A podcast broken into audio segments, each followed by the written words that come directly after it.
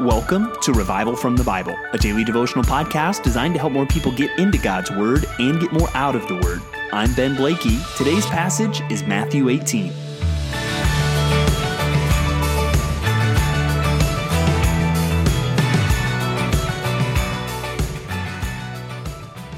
Let me tell you about a scenario that I have found myself in several times as a pastor.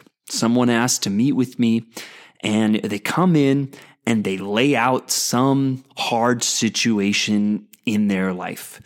And they tell me this story, and, and usually the story will have uh, someone else who has done something wrong to them. And, and the story ends something like this I know the Bible tells me to forgive people. But this is an exception to that, right? Uh, that's basically what it comes down to in a lot of those meetings. I know that the Bible says I'm supposed to forgive others, um, but but I don't have to do that here, right? Well, let's just consider these words from Jesus. Peter comes up to him in Matthew 18, 21 and says, Lord, how often will my brother sin against me and I forgive him? As many as seven times? You can almost see Peter patting himself on the back here seven times. So magnanimous. Jesus said to him, I do not say to you seven times, but 77 times.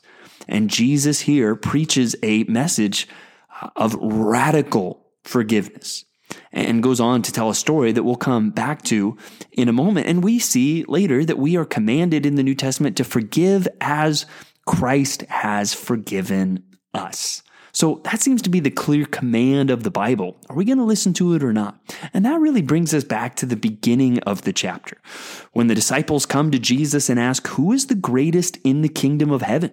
And calling to him a child, he put him in the midst of them and said, Truly I say to you, unless you turn and become like children, you will never enter the kingdom of heaven. Whoever humbles himself like this child is the greatest in the kingdom of heaven. And so there you see Jesus commending the attitude of children. And he, he's not commending uh, children for everything they do. Even other passages talk about, hey, I put away childish things, and we're not supposed to be childish in our thinking. He clearly, in verse 4, is praising the humility of a child. There is a, a humble dependence that is natural uh, amongst children, that, that children tend to have a dependence on their parents. They know that they need their parents. And while, yes, children can have their uh, uh, uh, rebellious attitudes, uh, even from an early age, you see kids looking to their parents for answers, looking to their parents for instruction. And Jesus is saying, hey, you've got to be humble and dependent uh, to enter the kingdom of heaven. Uh, basically, this is another expression to describe what we saw all the way back in Matthew 5. Blessed are the poor in spirit. The poor in spirit are those with a humble, childlike faith. So let's just take that humble, childlike faith and apply it to what Jesus says. Uh, I don't say to you seven times to forgive your brother, but 77 times. What would it look like to respond to that statement with a humble, childlike faith? I think it's going to look like radical forgiveness, even when it doesn't make sense to you, trusting in Christ. And that's where some might say, well, how can I forgive if the other person isn't repentant? Well, that's where I would draw maybe a distinction between forgiveness and real reconciliation. And it does take two people to bring about reconciliation. You, you can't just unilaterally uh, bring reconciliation a lot of the time, but you can, I believe, unilaterally forgive or at least be ready to forgive. I, I, think of it this way sometimes the, the radical forgiveness that Jesus calls us to. I think of it like writing a check. Um, and you write a check, but that check doesn't do anything until the person that you've given the check to deposits it. And so when you're thinking of others that have done something wrong against you, I want to encourage you to write the check in your own heart to say, hey, this person has done wrong against me, but I have written the check. I am ready to forgive that person. And it's really going to be up to them to cash the check. But you should have that attitude of forgiveness, a readiness to forgive. And you should do that with a humble, childlike faith that, hey, this is what God tells me to do. I'm going to trust in Him. Now, let's highlight a few things about this chapter. We see that commendation of a humble, childlike faith at the beginning, and we also see a warning about causing others, especially using that image of child, uh, these little ones to sin. And even uh, it talks about it would be better uh, for someone to have a great millstone fastened around his neck and to be drowned in the depths of the sea. That's how Jesus, how seriously Jesus takes temptation. And it talks about those who tempt others. And if you just think about it, any responsible adult has a greater guard on their words and their actions when they're around children. I mean, even some people who are pretty profane will have the sense to clean up even their language around young children. Uh, that's maybe some element of common grace still in our world that, that people have a sense sometimes, and sometimes you see wickedness so great it has no respect for this. But many times, even amongst non Christians, you do see, hey, that there is something still to be protected about children. And that is kind of what this is saying is should be our attitude all the time, especially around other Christians. I do not want to cause one of these little ones, one of these ones who have put this childlike faith in Christ, I don't want to cause them to stumble. And so when I'm around others, especially other Christians, I want to guard my mouth. I want to guard my actions and I want to be careful that I don't do something foolish or reckless that would lead someone else into sin. That's just not what I, I want to be about. You also see the parable of the one lost sheep, and we'll see this expanded more in this idea. Uh, this idea expanded more upon in Luke 15. But you see the heart of God, uh, as it says in verse 14, that not one of these little ones should perish. So you see even the value that God puts on every life, the value that God puts on every soul, and how serious God takes it when we cause others to sin. Now we come to another critical section of Matthew 18, starting in verse 15, which gives you a track to run on if someone sins against you talks about going and telling your brother their fault between you and him alone. And if that doesn't work, then you go and you bring others and eventually you tell it to the church. And this would describe a process that uh, we would refer to as church discipline, where eventually you send someone out of the church because of their unrepentant sin. Um, and notice, remember uh, Matthew 16, where Jesus tells Peter, I'm going to give you the keys to the kingdom, and whatever you bind on earth will be bound in heaven, and whatever you loose on earth will be loosed in heaven. Well, here he uses that same language to talk about church discipline in verse 18. So you can see that does not mean that the apostles and the people that come after them get to make up whatever they want. And well, then that's what heaven says too. No, it's when they are acting on really the authority of, of scripture uh, that that there is authority to that, even in something like church discipline. Now, some things to note about this. Uh, the goal of this whole process here is to win your brother. And that's what it says there, even in the first verse. If he listens to you, you have gained your brother. So I want to encourage you, if you ever feel like, man, there's someone I need to confront, is your goal to get them or is your goal to win them?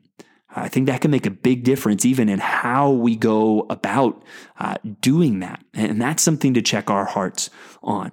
Uh, another thing, when we take this passage that, that walks through this process of church discipline and we compare it to all of the rest of the Bible, I, I think we need to be honest about some things.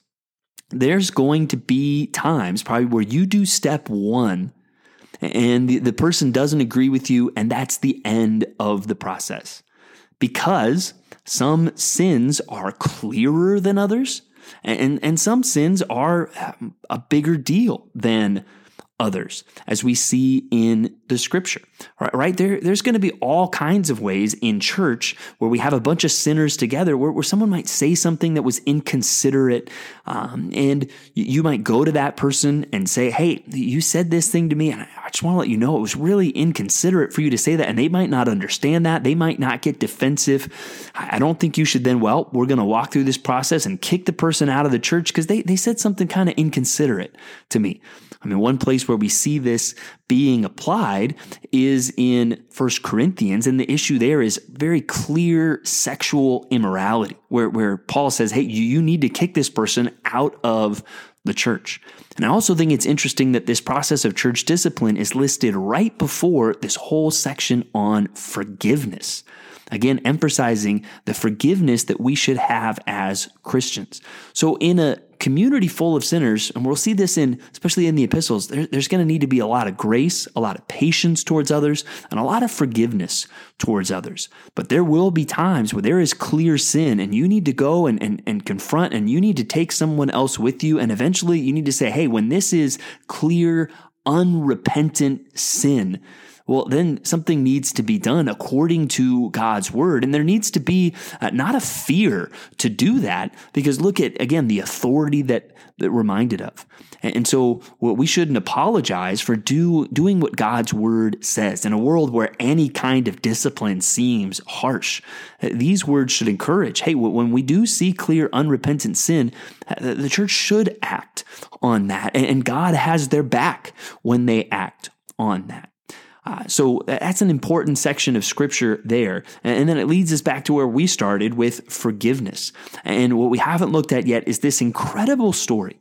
And this is something that I really want you to take to heart today. Because maybe as you're listening to this podcast, you're thinking of a way someone else has wronged you. And you are still angry about it, still bitter about it. Read this parable and, and realize you in this parable are the one who has been forgiven this unfathomable amount by the Lord. The Lord has pardoned your sin through Jesus Christ. That should lead you to have a radical attitude of forgiveness towards others because there is no offense they could commit against you that compares to the debt that you have been forgiven by Jesus Christ. And notice at the end of the parable, uh, it's the one who had been forgiven that then would not forgive his brother. He ends up in jail. He ends up uh, in, in the prison here. And when you fail to forgive, you're the one that ends up in jail. I know sometimes it's tempting for us to think, man, this person, I don't like what they've done. I'm going to punish them by not forgiving them, right? Well, that's not how it works. You're the one that ends up in jail because your bitterness is going to hurt you more than it's going to hurt them. Uh, among other reasons that then you have God. He, he does not like that. So I want to encourage you today. Is there something in your heart that you are holding on to? Is there bitterness towards another person? Is there someone that you know you are just not willing to forgive? Trust humbly, like a child, the words of Jesus Christ and follow his teaching to forgive that person. And maybe that person is not quite seeing or understanding what they've done. Write the check or, write the check to them, and hopefully, in time, God will help them see what they have done. They'll cash that check, and there can be real reconciliation. But when Jesus exhorts us uh, not just to forgive seven times, but 77 times, I, I want us to, to listen to that and to apply that with humble and childlike faith. Thanks for digging into God's Word with me today on Revival from the Bible. For more resources, check out revivalfromthebible.com. To learn more about Compass Bible Church Treasure Valley, go to compassbible.tv. The grace of our Lord Jesus Christ be with you.